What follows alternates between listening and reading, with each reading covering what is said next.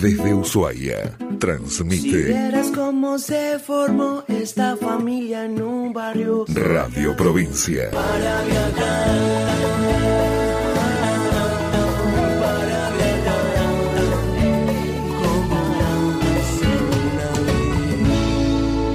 Como vez. 999.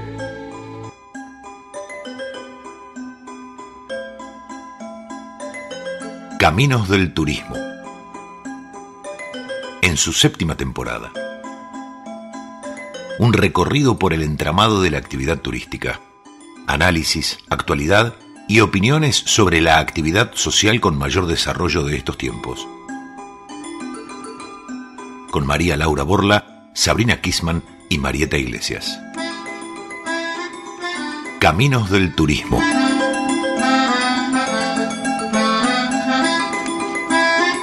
Hola, hola, buen día a todos y a todas. Bienvenidos a un nuevo programa de Caminos del Turismo. ¿Cómo estás, María Laura? Muy bien, buenas tardes. Bueno, a la distancia saludamos también a Sabrina. Ah, ya debe estar pelada ya de tanto sol que tomó. Está ya de regreso en Buenos Aires, ¿verdad? Ah, no me acuerdo, sé que vuelve el domingo para acá, Ah, pero bien, no sé bien, bien. eh, su Así que, bueno, itinerario, su circuito. saludo A nuestra coequiper. Bueno, volvemos con esta, con este nuevo programa, eh, con temas destacados del quehacer turístico.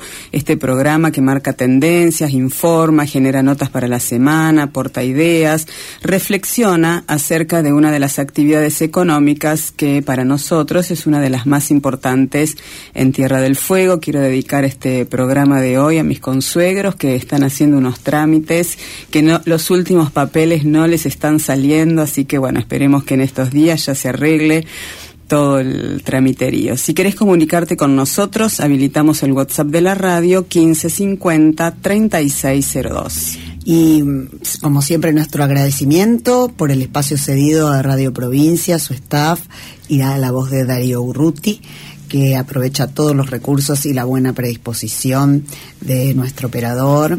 Gracias Dani Morales, a todos los oyentes, el público podcast, eh, y bueno, por supuesto, ya largamos con todo. También nos escuchan en FM Plus 98.3 Río Grande. Auspician Caminos del Turismo. La Posta, Apart Hotel. Tu casa en el fin del mundo. Búscanos en Instagram y Facebook como La Posta Apart Hotel.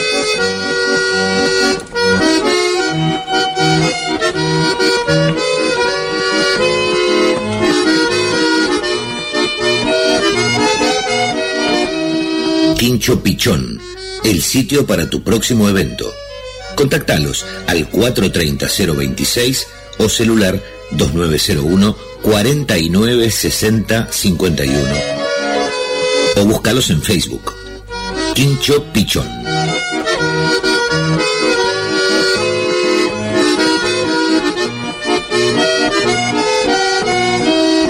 Taller La Hermandad.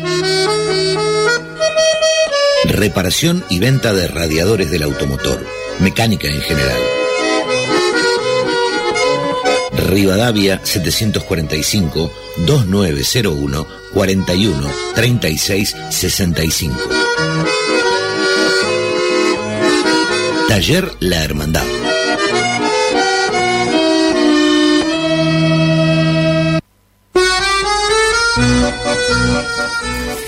Vamos con nuestra reflexión de hoy que habíamos dicho que antes de hablar de tanta gente que viene y cómo le está yendo a los hoteleros y a las agencias de viajes con esta con esta actividad turística y el previaje un poco eh, plantearnos eh, desde el lado del eh, turista, ¿no es cierto?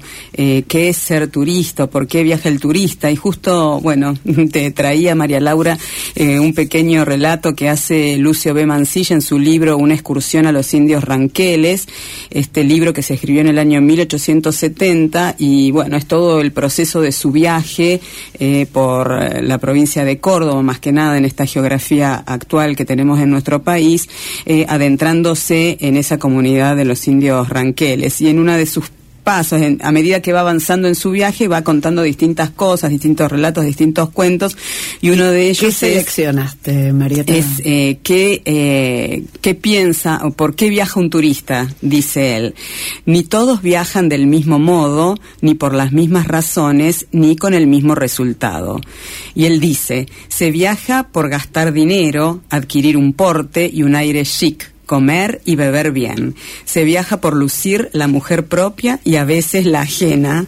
Se viaja por instruirse, se viaja por hacerse notable, se viaja por economía, se viaja por huir de los acreedores, se viaja para olvidar, se viaja por no saber qué hacer. Mirá vos el concepto en el año 1870 que tenían de ser turista. En ¿Vos? realidad, eh, yo no creo que existiera el concepto de turista como lo conocemos hoy, que desde un punto de vista económico sería un consumidor. Eh, en cambio, ese viajero que está describiendo Lucio B. Mancilla en su, en su excursión a los indios ranqueles, tiene más que ver con el, el contexto social de ese momento. ¿no? Claro, me imagino también de emprender un viaje, justamente como el que está, el que estaba haciendo él. Porque él incluye, por ejemplo, la posibilidad de huir de los acreedores, es- viajar por economía, por ejemplo, yo creería que ahí está pensando y está incluyendo a los, a los migrantes, eh, golondrinas, que van de un lado a otro Claro. en busca de trabajo. Entonces, este, los trabajadores golondrina, quise decir, no migrantes golondrina, eh, sin un, sí, por gastar plata, ¿no? Algo dice, por, e- bueno, por economía no, sino por, eh, ay, ¿cómo es que dice? Sí, Eh, sí, sí, por gastar dinero, gastar sí, en el primer ítem, este, por gastar dinero. Bueno, y esa es la parte que, digamos, no es que se viaja actualmente por gastar dinero, sino para disfrutar del dinero que pudiste ahorrar. Claro. Vos pensás que en esa época no existía la posibilidad de eh, viajar más allá que no fuera en barco, porque los el otro tipo de viajes no no representaban nada placentero, o sea, los viajes por tierra eran muy penosos, las, las carreteras no, no eran más que huellas para que las carretas que tiraban los caballos pudieran desplazarse, era realmente difícil. Y de verdad creo que en esa época tampoco mucha gente de lo que sería mm, después reconocido como la República Argentina, bueno, en esa época ya se estaba generando esa, ese concepto, eh, mm, no viajaba al exterior por placer, sí viajaban para instruirse. Recordemos que muchas de, de- de las figuras notables de nuestro país de entonces, de la, de la generación del 80, fueron personas que viajaron sobre todo a Europa, en algunos casos a Estados Unidos, que era un país que, que nos llevaba ventaja en, la, en la declaración de su independencia, pero eh, esos viajes eran más que nada por para instrucción, ¿no? Para, aprender sí. cómo se vivía en otras Hubo, sociedades. hubo tanto análisis con respecto a qué es ser turista que el año pasado nosotros habíamos hablado de un congreso de turismo que hubo y digamos el- el- la apertura se hizo con algunos filósofos y me parece bueno también rescatar ese nuevo análisis que se hace de- del turista, que el turista tiene que ser una persona que trae consigo todas sus tradiciones de su país y quiere que se repliquen en el país visitado, o tiene que adaptarse a las tradiciones y conceptos y comidas y todo de ese país a donde viene. Horarios, formas de que- trato con el otro. Exacto, Ay, y eso me parece que es un poco difícil y es un análisis que deberíamos hacer con los turistas cuando los recibimos, ¿no es cierto? De, de a qué vienen ellos, aprender algo nuevo y adaptarse a algo que les parece hasta loco que suceda o querer repetir eh, lo que ellos viven en su país en este. Entonces, porque a veces viste que y te un protestan poco, los- un poco eh, sí están eh, porque claro, al convertirse en un negocio, el turismo hace que el usuario Puede exigir, ¿no claro, sea un consumidor, entonces ese consumidor exige eh, por lo que ha pagado. Claro. Por el servicio que ha pagado. Y en teoría hay miles de detalles en su viaje que no pueden estar descriptos en ese contrato que él tiene, porque por supuesto no se puede saber si el lugar donde va a dormir es ruidoso o no es ruidoso, si la sociedad donde va a visitar eh, tiene costumbres de, de, cerrar todo temprano. O, yo me acuerdo de lo mal humor, malhumorada que estaba eh, cuando viajé a Perú, ah. porque a las seis de la tarde se terminaba todo, era de noche. Entonces yo estaba enojadísima conmigo, porque decía, no puede ser, a las seis de la tarde se termina todo. Y bueno, sí, después terminé adaptándome en el transcurso del viaje, pero me enojé los primeros días con eso. Bueno, y otro de los aspectos de ser turista que mm, yo también reflexiono es el hecho de esto, de que vienen millones de turistas a visitar un lugar, pero cada uno de esos turistas espera que haya millones atrás de él, no quiere sentirse como único, como el primero que está o en ese día. Yo creo que eso es más una percepción que tenemos eh, nosotros que, que estamos, digamos, del otro lado del mostrador, entre comillas, eh, porque recuerdo un trabajo que se hizo en el Parque Nacional Tierra del Fuego, eh, una encuesta a cruceristas y otros otro perfil de visitantes también y una de las de, los campos que se quiso profundizar fue saber si estaban si se sentían eh, incómodos al compartir por ejemplo la pasarela de la batalla con muchas otras personas. Y para sorpresa de todos los que llevaron el estudio y los que pudimos leer los resultados no, no representaba nada negativo esa sensación. Ah, pero sí nosotros, este, a mí no me gusta ir a los lugares multitudinarios, pero creo que también un poco porque nosotros estamos acostumbrados, a, somos de Tierra del Fuego y Tierra del Fuego es un lugar con mucho espacio. Si nos extendemos un poco más, la Patagonia para el norte, si nos extendemos para el sur, la Antártida, digamos, estamos acostumbrados a espacios vastos y, y no, no a las aglomeraciones, pero eh, la mayoría mayoría de, los que llamamos turistas, los visitantes, etcétera, son personas que provienen de centros urbanos y bueno, y están más acostumbrados a esa masividad. Si de los, oyentes quieren compartir eh, su opinión con respecto a qué es ser turista y el motivo, quizás por el viaje, cómo se sienten ellos eh, viajando, acá los esperamos con sus opiniones para poder eh, compartirlas.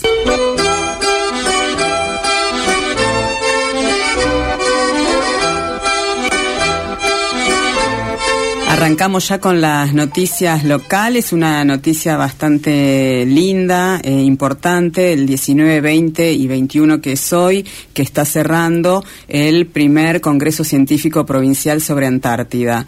Bueno, primer Congreso quizás con esta modalidad eh, de, Congreso es el primero, pero hubo otros eh, encuentros científicos eh, con respecto a la Antártida pues, en Ushuaia. De hecho, existe muchos eventos relacionados con tanto con la ciencia antártica como con el turismo y lo que sucede es que no suelen tener lugar en Ushuaia. En Ushuaia hubo algunos de todos esos eventos. Exactamente. Inclusive en, pandemia, un poquito saliendo de pandemia, hubo un encuentro eh, que bueno, por ahí no estaba la palabra congreso eh, de eh, entre Francia y Argentina con participando científicos del CADIC de Ushuaia y del CNRS, que es el de, el de Francia, y bueno, todos compartiendo los trabajos que estaban haciendo en la Antártida y cuáles habían sido sus resultados. Pero esto es interesante porque con la maestría que nosotros ya también hemos contado y con la posibilidad de hacer ese polo logístico antártico, es como que eh, la Argentina está afianzando. afianzando todo el trabajo que ha hecho en la, en la Antártida. Este Congreso también cuenta con el auspicio de la Secretaría de Malvinas, eh, de la Universidad Nacional de Tierra del Fuego, del CADIC CONICET, del Instituto Antártico Argentino, de la provincia. Obviamente se expusieron 70 trabajos. Hoy justamente había uno de un científico francés que iba a exponer en el Hotel Aracour y mm, eh, bueno, eh, estuvo interesante, yo participé de una pequeña reunión eh, que se hablaba sobre, sobre turismo, obviamente, que es lo que nos interesa. Organizado por eh, la Secretaría de Ciencia y Tecnología, dependiente del Ministerio de Educación de la provincia, y acompañaron también el Instituto Antártico Argentino, el CADIC CONICET y la Universidad Nacional de Tierra del Fuego, junto con la Secretaría que acabas de mencionar. Claro,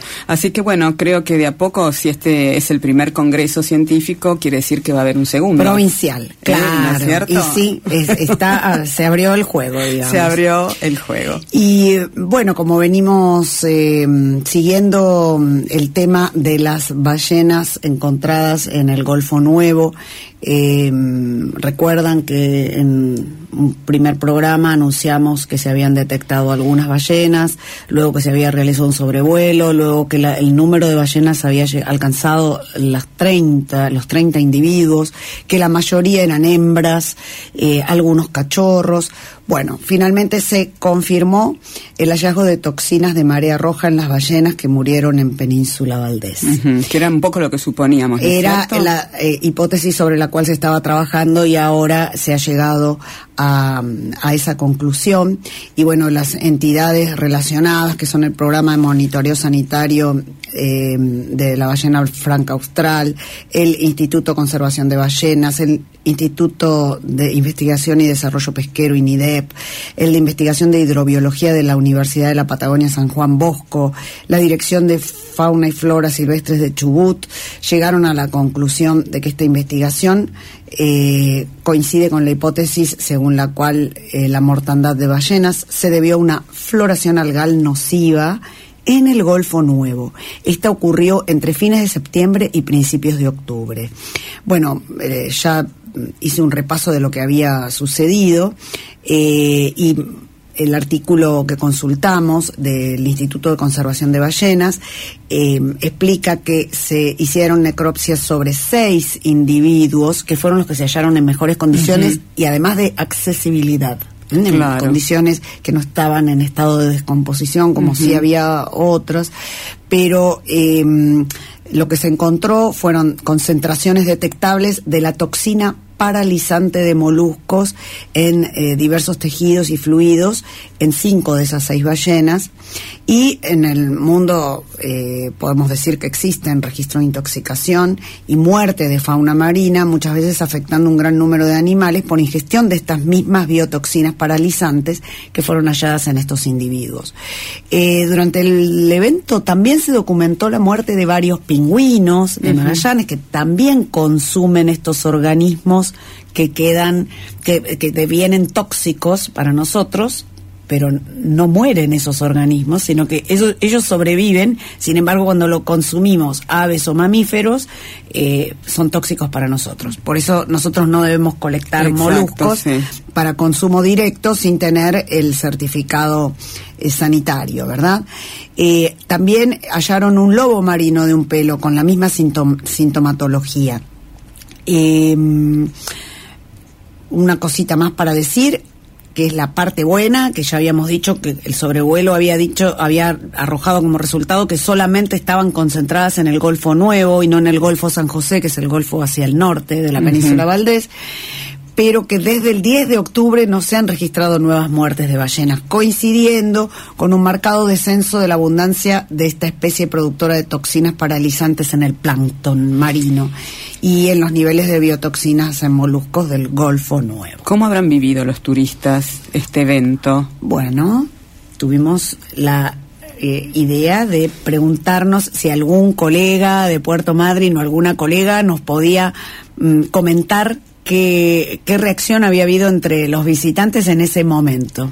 Y gracias a una colega que está trabajando en Ushuaia, que es de Puerto Madryn, nos comunicamos con Ana Inés Pegoraro, guía de Puerto Madryn, que nos dijo lo siguiente. Aló, buenas tardes. Ana Inés Pedoraro, Nani por acá, guía de turismo de la provincia del Chubut, Península Valdés principalmente. Ante la pregunta y sobre todo la repercusión que ha tenido el episodio de la muerte de las ballenas, hoy por suerte ya no hay tantas hipótesis, ya sabemos que fue María Roja, un episodio natural, pongámoslo entre comillas.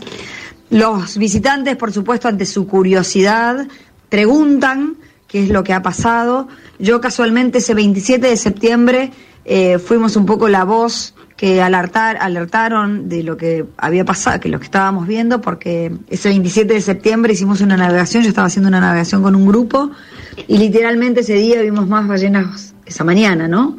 Más ballenas muertas que vivas. Entonces ahí alertamos a ver qué era lo que estaba pasando y a partir de ahí se generó toda esta catarata de, episodios. Eh, hoy, por suerte, los, los avistajes no están para nada alterados. Ya se sabe prácticamente qué es lo que ha ocurrido, ballenas hay, incluso todavía tenemos ballenas en el, en el área natural protegida del Doradillo. O sea que la, la situación sigue igual, eh, ballenas, los avistajes, pero bueno, con este episodio eh, un poco dramático que, que llevó a toda la comunidad en general a, a alertarnos qué era lo que pasaba. ¿Qué me decís, eh, María Laura, con esto? Yo me imagino esos turistas yendo a ver las Y a ballenas y, me aparece daría cuadro. un poquito de impresión y a la vez tristeza, ¿no? Con Ah. la expectativa que, que se llega a ese lugar para hacer el avistaje de ballenas un poco fuerte. Muchas gracias, Ana Inés, colega en, en Puerto Madryn. Y a Marcia también, Y que nos, Marcia, pasó, que nos pasó el contacto. fue el contacto.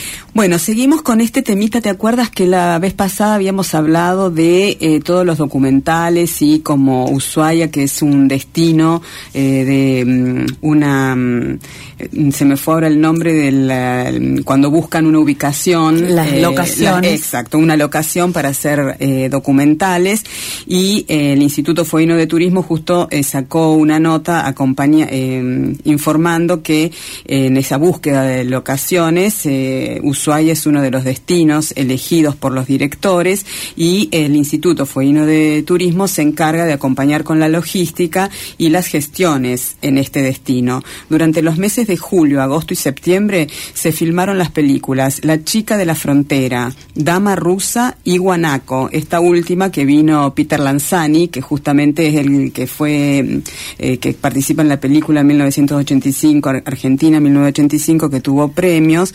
y bueno, hasta acá todo bien. Pero nosotras nos planteábamos Insistimos. esa posibilidad de decir si el Instituto Fueguino de Turismo tiene que tener tanta eh, injerencia en esta en estos trabajos y en estos proyectos de directores argentinos o otras eh, que salga del presupuesto de otras áreas del gobierno y no tanto del Instituto Fueguino de Turismo, sobre todo porque en el mismo comentario que ellos hacen de los documentales que vienen a hacer a Ushuaia, ¿por qué eligen a Ushuaia? Es porque dicen que es un mundo distópico, eh, porque eh, mezclan varias épocas en algo un poco desorganizado de, en cuanto a la arquitectura, eh, por ejemplo. La dama rusa, la directora, detalló que Tierra del Fuego es un sitio que pareciese salirse de cualquier estructura y lógica en los límites de los territorios y los tiempos. Y la escena que inaugura esta, este documental es una, mm, una persona que viaja en un trineo arrastrado ¿Es un por perros. documental o un corto? Me parece que es un corto. Es un corto. Sí, sí. sí. Y eh, bueno, y la mujer entra en trabajo de parto y da, nasumie- da, na- da nacimiento Da ahí luz. a lo que será después el protagonista de la película. Es decir, yo me imagino toda una cosa trágica, trágica, ¿no? terrible y eh, bueno, también el, el, gua- el- el documental film, el short film se llama Guanaco, está basado en una historia real. Así que bueno, me queda siempre el mismo planteo. La, la duda, ¿no? Claro. ¿Hasta qué punto, eh, el, eh, digamos, lo que ofrece ese tipo de películas al espectador realmente tiene un impacto positivo en quien ve ese film? A mí me gustaría evaluar un poco más para para avanzar en el auspicio desde el sector de turismo. Jamás, no, jamás no. estamos cuestionando que las áreas de cultura sí financien este Que tipo la de- de provincia en sí lo financie claro. o- Pero nos seguimos preguntando si desde el turismo suma. Bárbaro.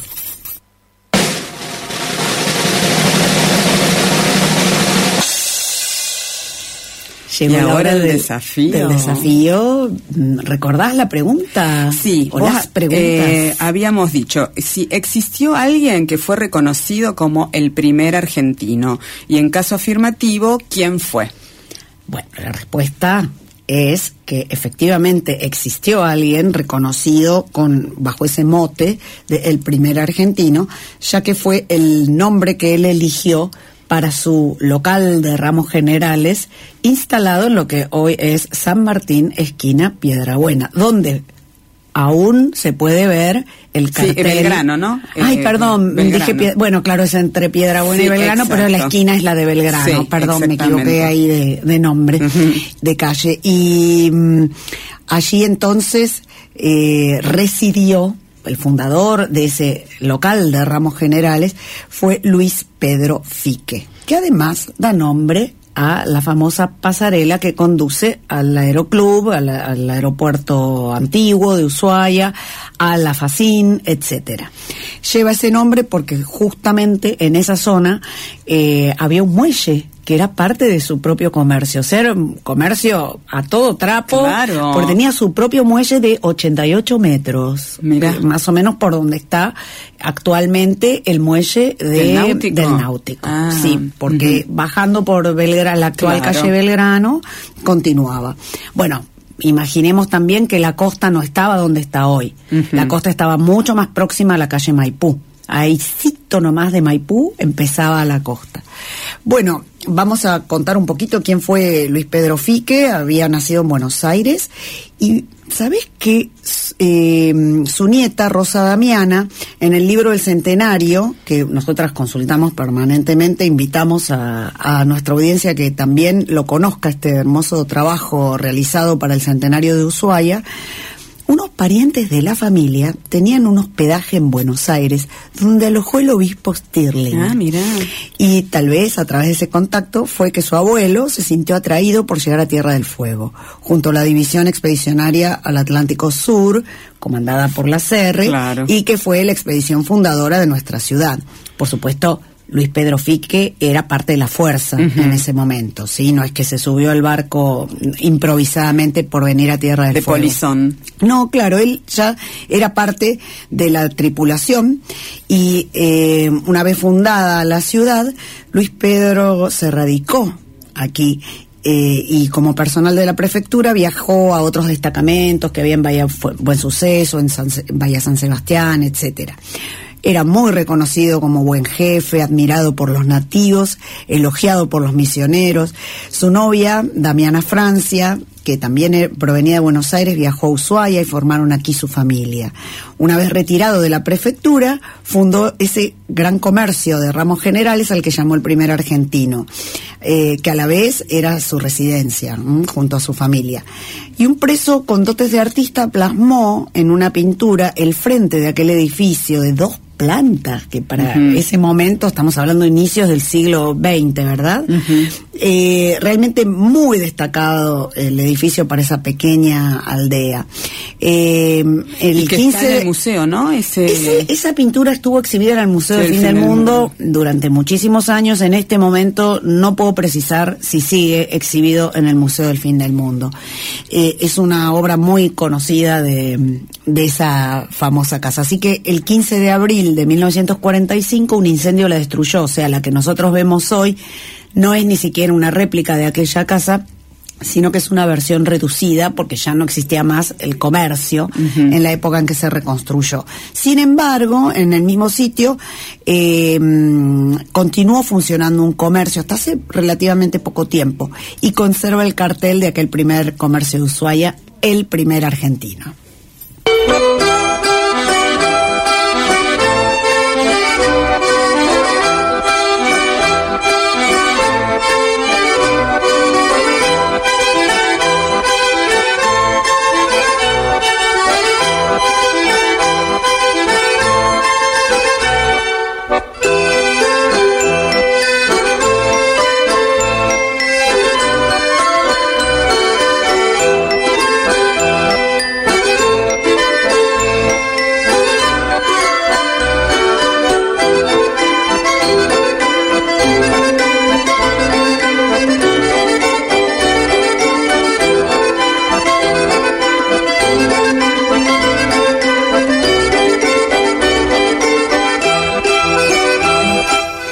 Bueno, bueno, bueno, acá hicimos un cambio así rápido, siempre listas como los bomberos, nosotras.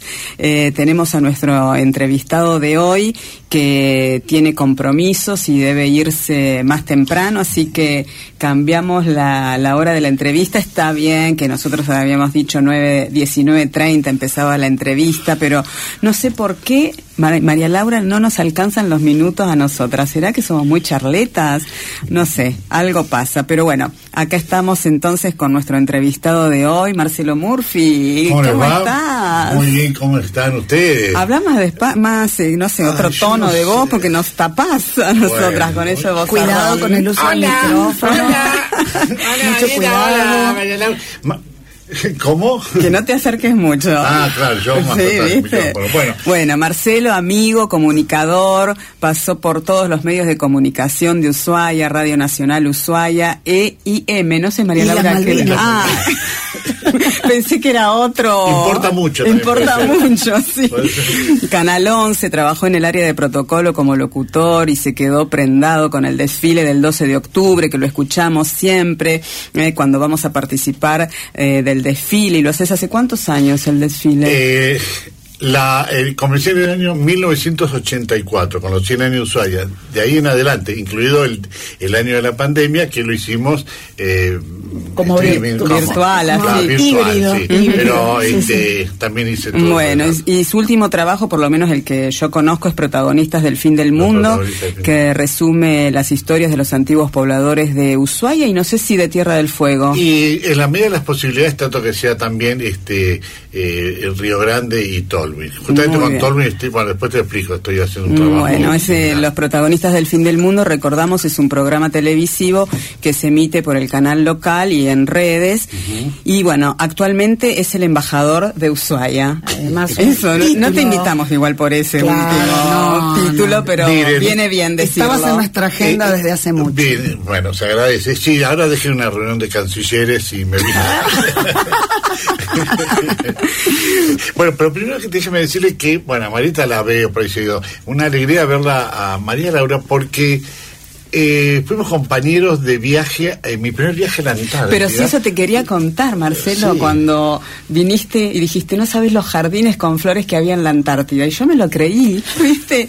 Y Darío me dice, pero Marieta, ¿te acordamos de eso? No. No, no.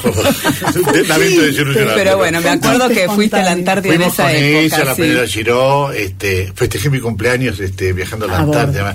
Para mí fue una, obviamente como para todos, un viaje a la Antártida no se hace todos los días, pero ese fue en barco, siguiendo la ruta de la expedición de Otto Nordenhol, re- debes recordarlo, creo que fue 1985 por ahí. Eh. Yo fui Creo- en 86, no, perdón, 87 y 89. Entonces tiene que Fue el ser del una- 87. Bueno, pero muy muy lindo, así que siempre tengo ese, ese recuerdo, un viaje maravilloso, realmente. Bueno. Bueno, te invitamos más que nada porque mm, sos uno de los responsables quizás de la difusión de esto que llamamos patrimonio intangible. Nosotros hablamos del patrimonio natural, del patrimonio cultural, pero también está este patrimonio intangible. Yo te mandé un poquito las preguntas como para que veas eh, si Estudiaste. querías, sí. Así que no sé si nos podés dar un pequeño resumen, eh, ¿qué sería patrimonio Eh, intangible? El patrimonio intangible es lo que no se ve, siempre se dice, ¿no? Lo tangible es lo que se ve, este, un edificio, este, puede ser de patrimonio eh, tangible. El intangible es, más que nada pasa por, este, mm, por aquellas cosas que tienen que ver con la tradición de un lugar y que son contadas en forma oral. ¿Sí? Y que se va transmitiendo de, de generación a generación. Ese es el patrimonio intangible.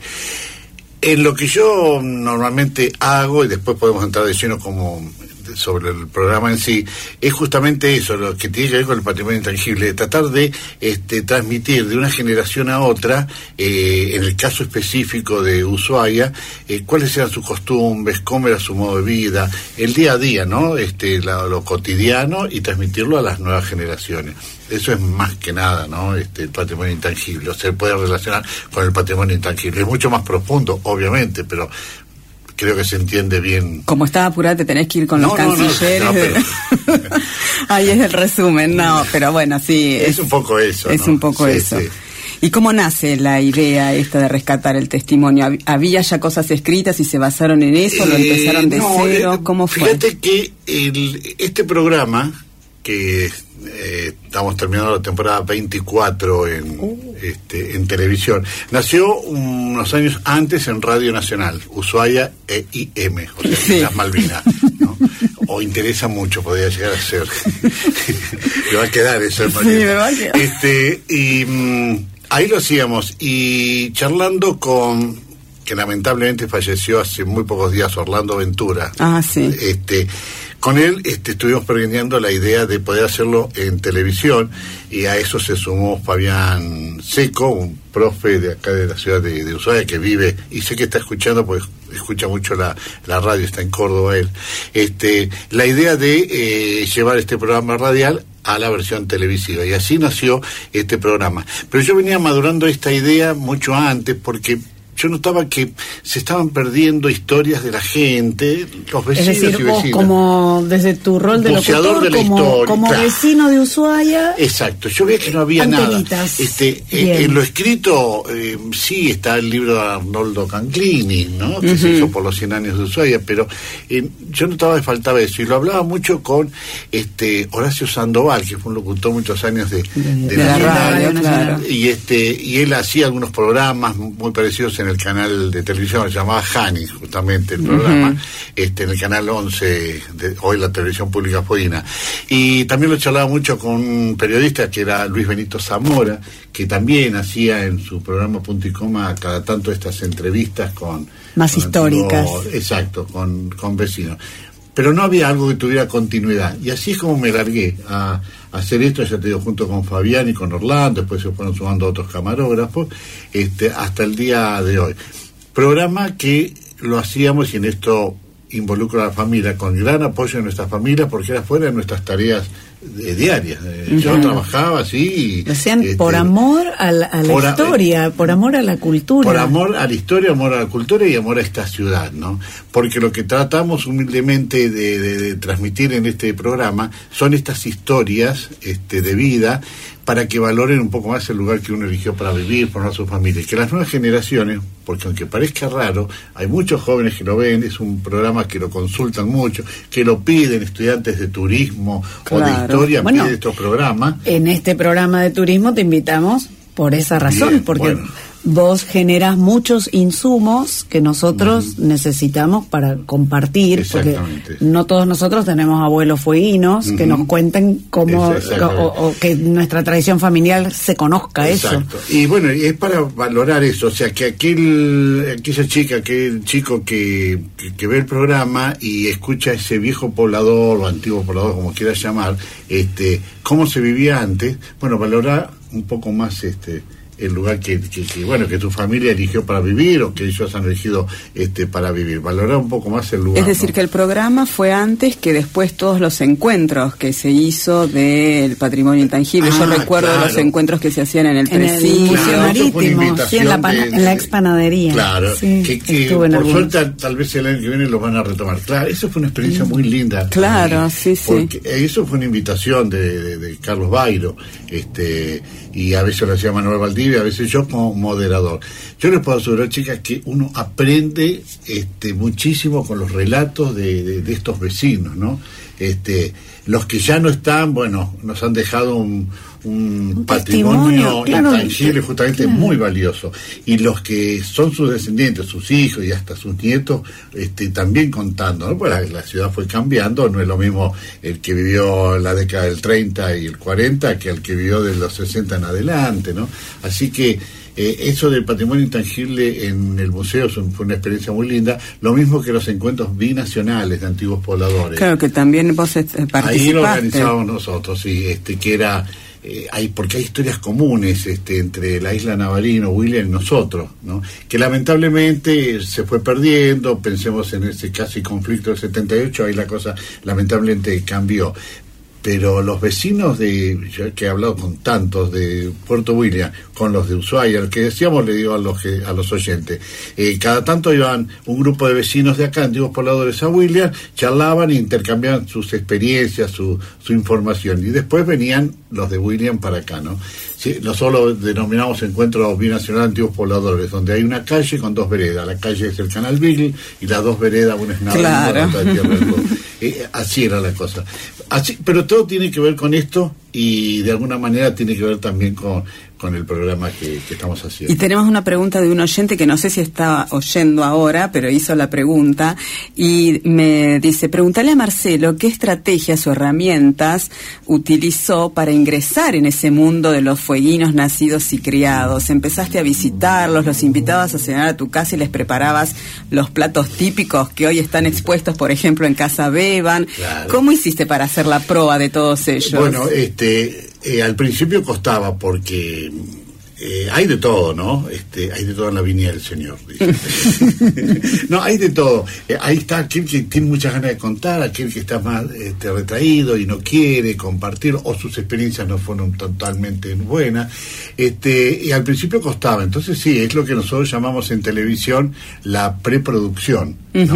Ir a visitarlo a la casa, charlar, contarle cómo va a ser el programa, que como es grabado, si hay algo que nos equivocamos se puede cortar y volver a Bueno, esa es la, así es la, la, la- la preproducción de- del programa. Al principio costaba, no, no los invitaba a comer aunque a mí de Quizás ahí no hubiese resultado. Ah, ¿te gusta cocinar? Sí, sí, ah, sí, sí, claro, bueno, pues si no. Eh, yo soy casi el marido ejemplar, porque a mí me gusta cocinar, lavo los platos, no hay ningún problema. ¿eh? Ah, Este, bueno, así que, bueno. todo- todo sale. eh, no, lo que quería decirte es que al principio costaba, pero hay una particularidad. Una vez que se saca, porque, ¿cuál era el miedo? Y el miedo decir, ah, a decir algo mal, eh, o algo que se... A contar algo que se enoje otro. Que se enoje otro, que ha pasado. Ah. Pero, este, mm, pero después, una vez que entraron en confianza...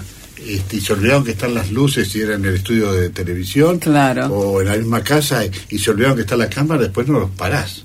Ahí viene el tema, después no los podés parar. Hay que editar todo eso. Y hay que editarlo, ¿viste? Llevas un rato así y después, bueno, ay, pero me olvidé contar tal cosa, de volvés a poner la cámara, eso es lo que nos pasaba. Bueno, justamente un equipo muy lindo, ya te digo, de con Fabián y el querido Orlando, era eso, de, de ir los fines de semana, sobre todo a las casas y visitarlos. Y, ¿Y cuál es la satisfacción? No solo que te cuenta sus historias y las comparten, sino que te, se preparan, te reciben con el cafecito o el tecito, o un mate, lo que sea, pero ya era todo como una ceremonia previa, ¿viste? Preparar porque va a venir la Aparte, tele, ¿viste? claro, Así que claro. eso, ¿viste? Eh, Marcelo, eh, no existía hace 30 años la carrera de gestión cultural. Es algo que... ahora. Bueno, entonces ahora que eh, vos te has, eh, sos una persona que te formaste como para mí sos un gestor cultural así Idóneo. ah, claro idóneo y mm, me interesa que, mm, que compartamos qué crees vos importante para alguien que quiere dedicarse a la gestión cultural Es muy interesante. Yo eh, ahora me estoy relacionando un poco con, con esta carrera, ¿no? Me estoy interiorizando más, pero entiendo que, que, es, que es interesante, porque el gestor cultural es el que eh, te ayuda o, o te brinda eh, las herramientas para algún proyecto. No sé, vos tenés un proyecto, vos Marieta tenés un proyecto, y yo como gestor, justamente, está, trato de gestionar que puedas este, poner en práctica todos esos proyectos. Eso es lo, lo, lo lindo, no sé si se entiende. un poco sí un poco como puente no Exacto, pensaba es yo puente, exacto, gestor, Eso, puente, pero- este, entre instituciones o el ayuda a las instituciones para que lleven a la práctica ese proyecto que podés llegar a tener vos, que tiene que ver obviamente con la industria cultural. Vos fuiste un, un gran puente cuando nos hiciste conocer a Rosita, una de las primeras guías de turismo. Rosita eh, Barrientos. Sí, Rosita eh, Barrientos, que vino acá al programa y bueno, para nosotros fue una experiencia hermosa compartir con ella, y gracias a vos, ¿no? Claro, A- a este y- trabajo que hiciste de pequeña gestión Sí, el cultural. puente ¿no? Sí, hiciste. exacto. Y Sí. después yo tampoco sabía de Carlos Sánchez, el, el dueño de la clínica, que también eh, Sí, claro. trabajó de, de guía. Muy linda la anécdota de, de- bueno, ven, ahí yo, yo a Rosita la conozco como docente de toda la vida, pero yo no sé, y profesora de tecnología, de manualidades, de actividades prácticas también.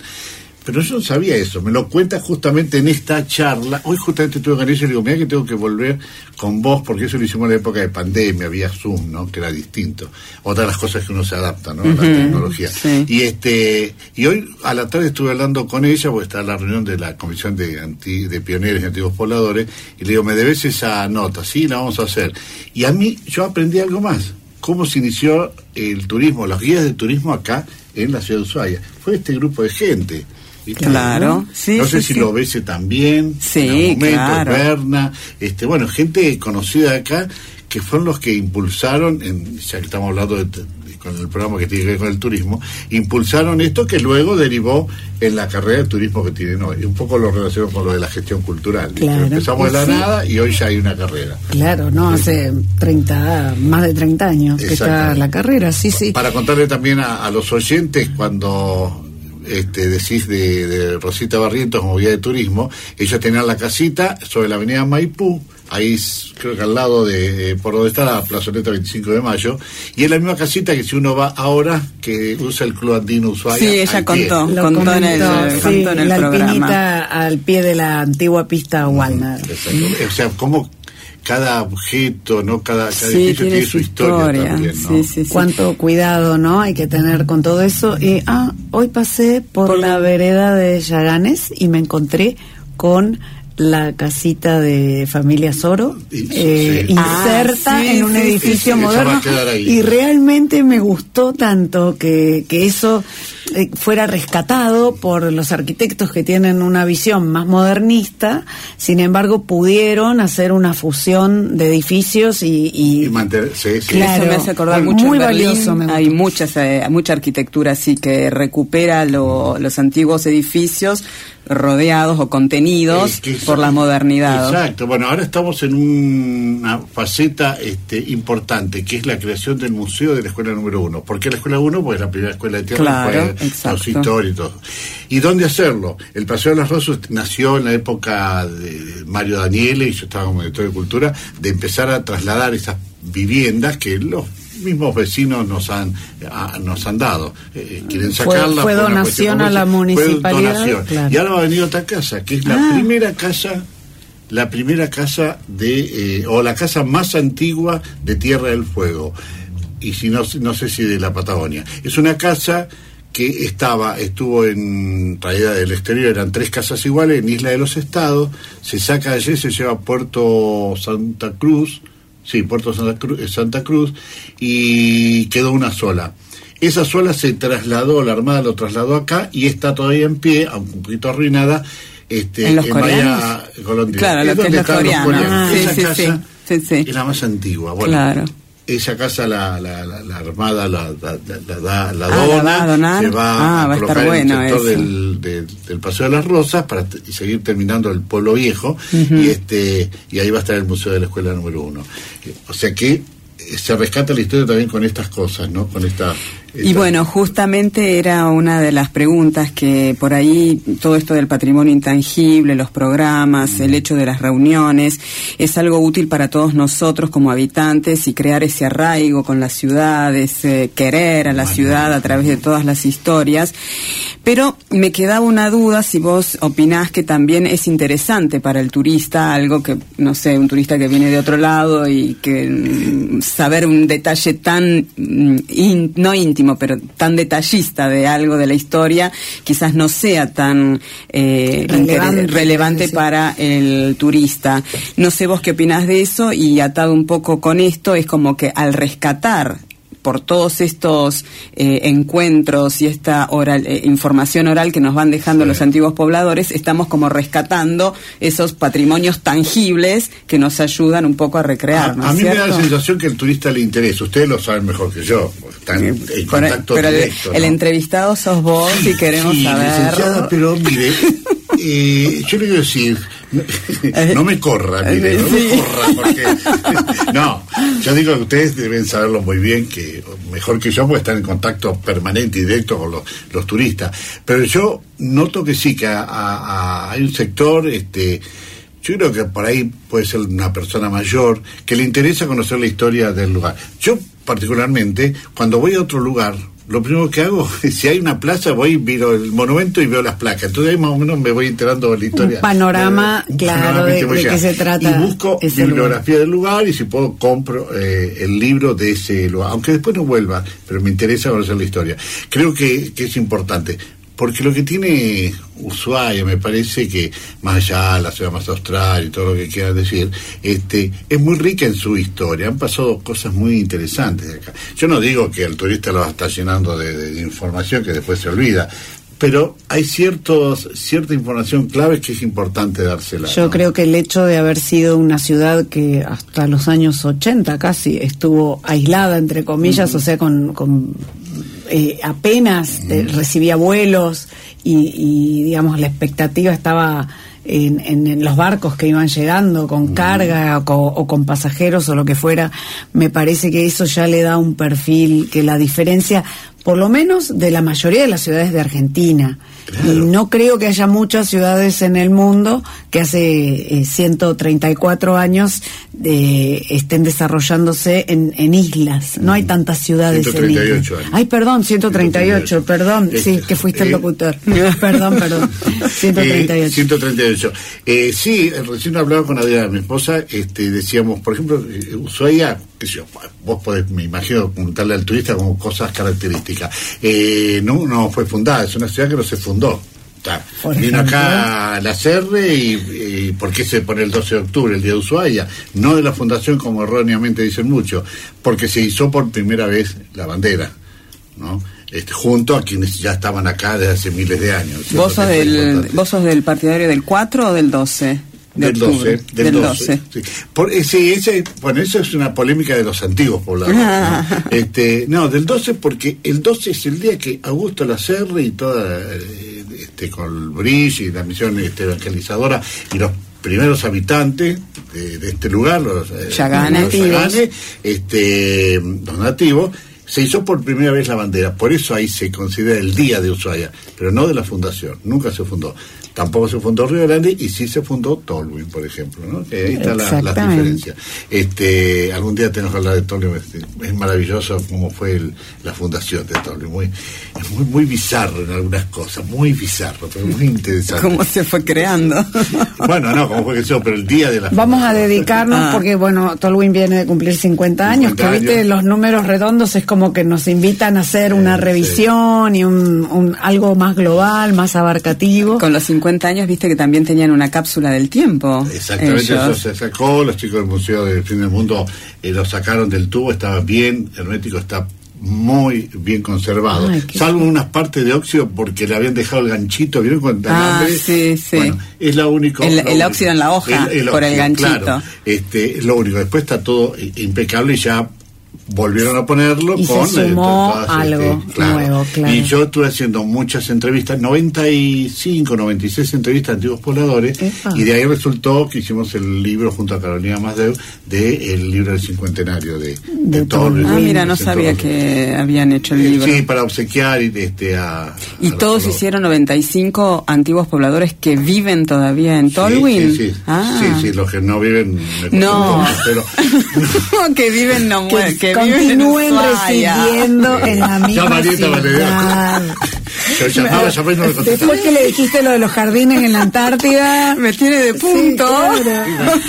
eh, Marcelo, brevemente, sí. contanos, ¿cómo fue el proceso de eh, formación del Museo de la Ciudad? Que no sabemos si todos nuestra toda nuestra audiencia sabe dónde está ubicado, pero contiguo a la Casa Beban, entre la Casa Beban y la Casa Pena. Sí, eh, eso fue no, cuando yo eh, Perdón, no. A, a Casa, casa, Beban Pena. y este es la Casa Ushuaia Buró.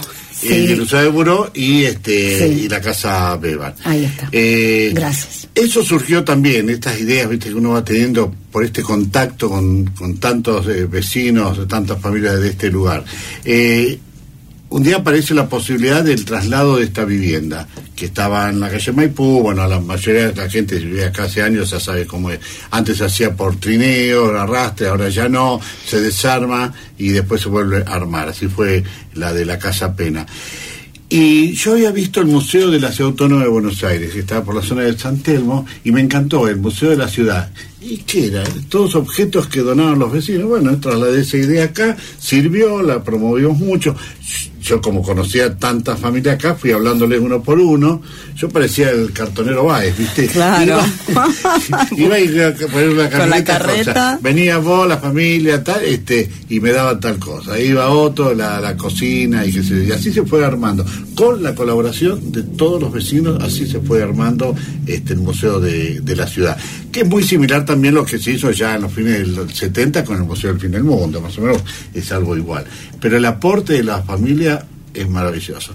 Ahora ya tanto los museos, y en esto también estoy de acuerdo, no es tanto exhibir tantos objetos y lo relaciona con el turismo. El turista quiere visita museos, ¿sí? Sí, le interesa, sí. vuelvo a lo que había dejado inconcluso de, de, de si le interesa la historia, le interesa conocer los museos.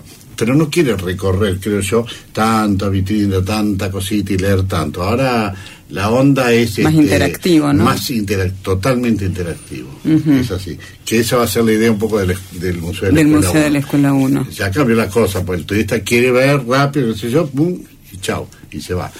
Bueno, pero fue así, con el aporte, gracias a, esta, a, a que se consiguió esta vivienda, y el aporte de todos los vecinos, se armó el museo de la, de la ciudad.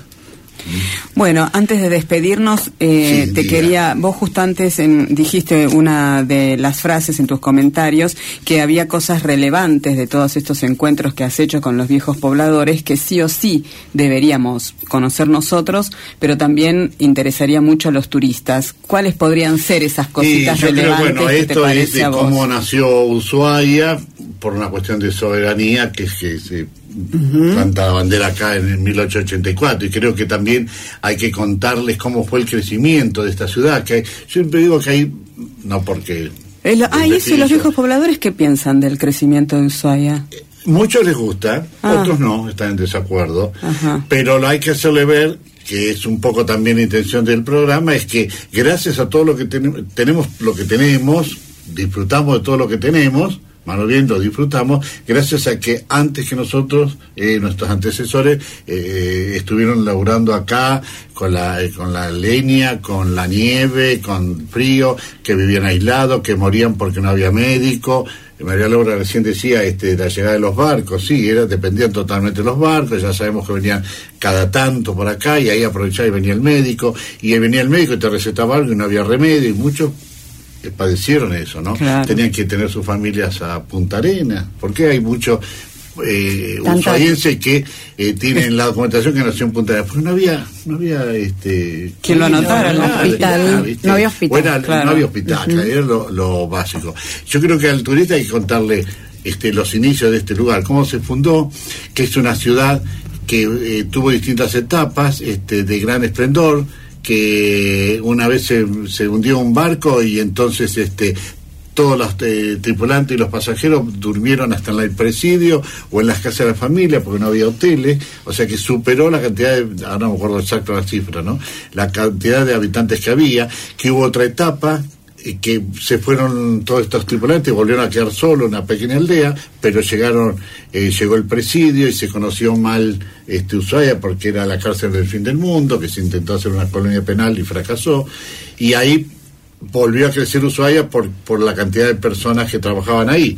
Pero cuando en el 47 se cierra la cárcel, se fueron, volvieron a quedar aislados. Y vienen los había- italianos, me parece y al que recuerdan, tiempo, sí. Vienen los italianos y ahí sí se produce el verdadero crecimiento poblacional de Ushuaia. A partir de los italianos que vinieron a construir las viviendas, el Solier, el Villaggio, es decir, el Villaggio Viejo, el Brown, las casitas de, de, la, de la Armada.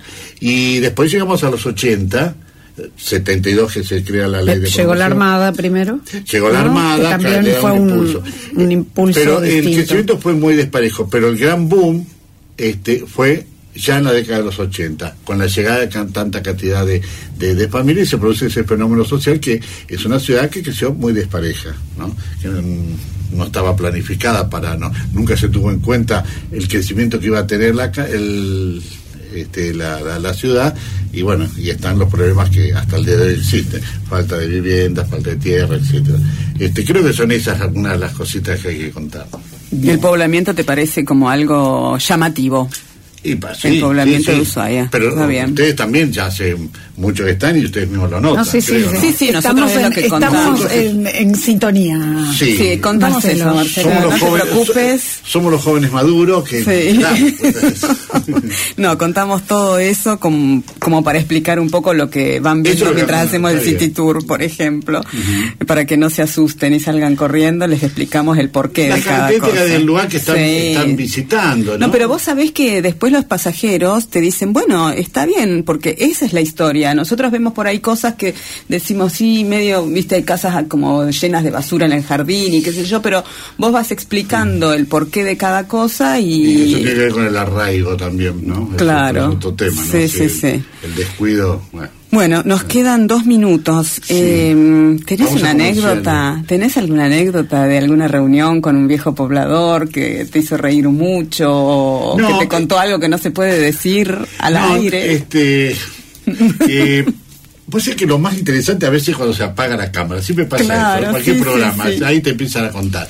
Y que este, que otro. No, pero me causa mucha gracia cuando están atentos al dato que da uno, si es cierto o no. Me acuerdo una vez, Victoria Padín, Victoria, y este, no me acuerdo si era Paco Fernández, uno de esos. Bueno, hablaban eh, de, este, vieron el programa, eh, Victoria ve el programa y dice, Marcelo, vi el programa y, no sé, ponerle Juancito, ¿no? Por no dar un nombre exacto. Este, dijo que el primer auto eh, llegó acá este, el 20 de diciembre de 1930.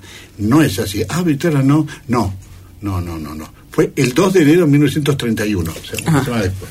Este, están en ese detalle, ¿viste? Claro, Una semana bien. después. Eso es lo que me gusta, no solo porque veo que lo ven, sino que se van contando y van dando datos. Algunos los tienen exactos y otros te muestran la documentación o Claro, no, claro. pero la documentación.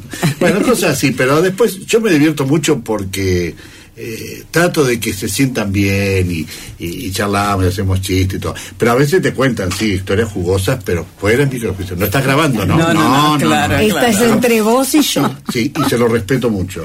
La verdad que se lo Y respeto. sí, sí, porque si no, de- cortarían esa exacto, confianza que exacto. te tienen. Lo mismo cuando facilitan fotografías. eh, ojo, que la foto también te habla de, la parte de la historia, de, de un lugar, de una persona, de una familia. Y me lo prestan con mucho cariño. Claro, ¿no? imagínate que ellos te abren todo, Claro, ¿no es sí, cierto? sí, abren sí. todo, su casa, su corazón, todo con vos. La verdad que sí. Así que, Te lo bueno. ganaste, Marcelo. Te lo ganaste. Realmente. Bueno. Pero eh, no, no sé, me gané. Eh, a mí me da mucha satisfacción, a mí no no no me cansa este. Yo los Pero has a- sabido, has sabido llegar y has podido sostener la continuidad. Sí, Porque sí, eso sí, es muy eso importante eso para cierto. poder después sistematizar toda esa información que es Claro, al riquísima. principio decíamos que este cómo hacía yo para el programa, tenía que ir convencerlo. Ahora es al revés. Ya recontra conoce. Ahora ya sos embajador, y- ¿viste? claro, yo los invito a tomar té a la embajada a veces. no puedo dar mate porque la ¿Tenés chapa otro- diplomática es en Sí, tu es otro auto? nivel. ¿Tenés chapa estoy diplomática? esperando, estoy Ah, esperando. bien. Sigo con el tico porque no trajeron el auto nuevo, pero Bueno, otro día nos contás qué significa ser embajador de, de No, no, es Ushuaia, pero- importante. No, es un título honorífico, si se quiere, es, es representar a la ciudad en eventos culturales. Ah, este, pero tenés durante un año, tenés Claro, cierta... queremos hacerlo con Ah, Mariana, la embajadora, y sí, distintas acciones que tengan que ver con, con la ciudad y visibilizar a mucha gente que trabaja en bien de la comunidad y no es tan conocida. Yo los conocí a partir de esto de la candidatura de embajador, que yo estoy como quien Ah, es la máscara, bien. no sé quién Claro, es, no sé claro. cómo viste como el programa que tenés que decir Claro, quién- claro. quién me ahí había le- presentado. Así que es Promoción eso. turística no hace falta, porque ya estamos al borde del colapso. ¿Ah, sí? Eso te avisamos. Sí, que Sí. acá en el programa venimos discutiendo el proceso que está viviendo Ushuaia y justamente hay, hay un boom demasiado fuerte y nosotras consideramos que en este momento no es necesario reforzar la promoción. Eh, eh, a mí me llama mucho la atención, también con Adi, cuando das la vuelta, viste, por la ciudad, la San Martín, Maipú, que sigue habiendo turistas allá fuera de las temporadas. Claro, Sí, Desde el invierno 2021 no hubo temporada baja. No en hubo temporada. Desde el Claro. invierno 2021. Exacto. Eh, ayer, mi- ayer o antes de ayer, viste, las colas de los, en algunos restaurantes, este, la gente caminando, bueno, me parece bueno, no sé si... No, Sí, claro sí, que es sí. bueno, pero eh, también se empiezan a dar estos fenómenos de que llegas al museo y no se puede entrar y hay que esperar afuera Claro. y, y hay mucha fila. Entonces, eh, uy, el catamarán ya vendió todos los tickets. Claro. Uy, el tren, si no tenías reserva no podés subir. sí, sí, claro, Entonces, ese tipo de cosas. ese tipo de cosas no estábamos acostumbrados y están muy bien porque, bueno, el negocio es más rentable, pero no excedernos, ¿no? O sea, encontrar el equilibrio para, Claro, para buscar poder nuevas estrategias para poder recibir a todos y o si no esperar un poco a que nos acomodemos para que sigan para que viniendo sigan más. viniendo, pero bueno, hay, hay que acogerlos correctamente. Bueno, fue un gusto. Ay, Marcelo, qué No, lindo. este, para mí también, y este, eh, la verdad que cuando vino la invitación, digo, ¿qué querrán? Después ya me enteré más o menos cómo Sí. venía la cosa. No, la verdad eh, un gusto y importante este tipo de programas que no creo que haya otros en la ciudad. así, la de no, el turismo, turismo es el único en la provincia, sí. Y que ya llevan un buen tiempo, porque me acuerdo los Séptima sábados, temporada, séptima temporada. Pues empezó primero una columna dentro del programa. Sí, de Alberto, Sí. de Alberto Seco, Con Marcelo. Alberto, mirá. con- Sí, y después los sábados, sí, sí, sí, sí, en mis caminatas matutinas. Ah, lo ponía. Sí, sí. Muy bien. Yo creo que alguna vez te escribiste. Sí, sí, sí, vos me escribiste. Así que muchísimas gracias. Gracias a vos, Y Marcelo es Murphy. volver a- acá hay parte de la historia. Ustedes con el turismo. Este, Dani con la operación. Y Dan, Daniel Morales es una institución también dentro, Claro. dentro de, la, de las radios. Falta el licenciado Tomás Cúnica, exactamente. Él sabe que, por qué lo decimos. Bueno, muchas Bueno. gracias por la invitación. A vos, Marcelo. Gracias. Seguimos con el programa.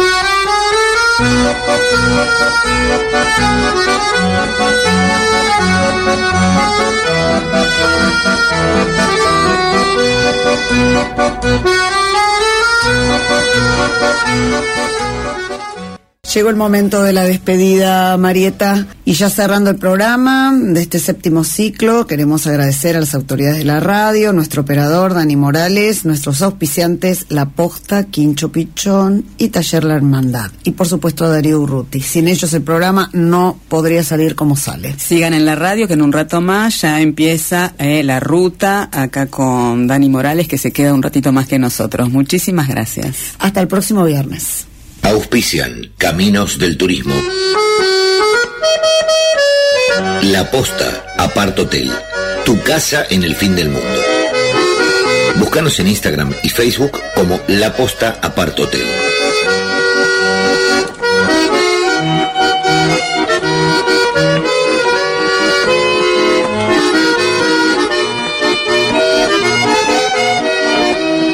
Quincho Pichón, el sitio para tu próximo evento. Contactalos al 430-026 o celular 2901 4960 51. O búscalos en Facebook. Quincho Pichón.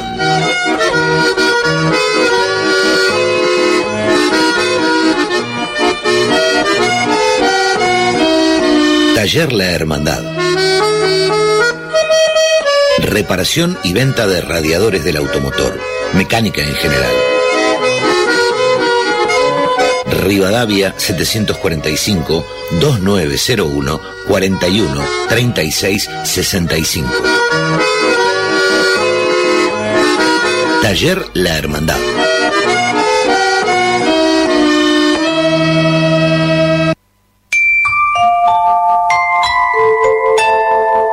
¿Querés acompañar a Caminos del Turismo como anunciante? Escribinos. Caminos del Turismo USH.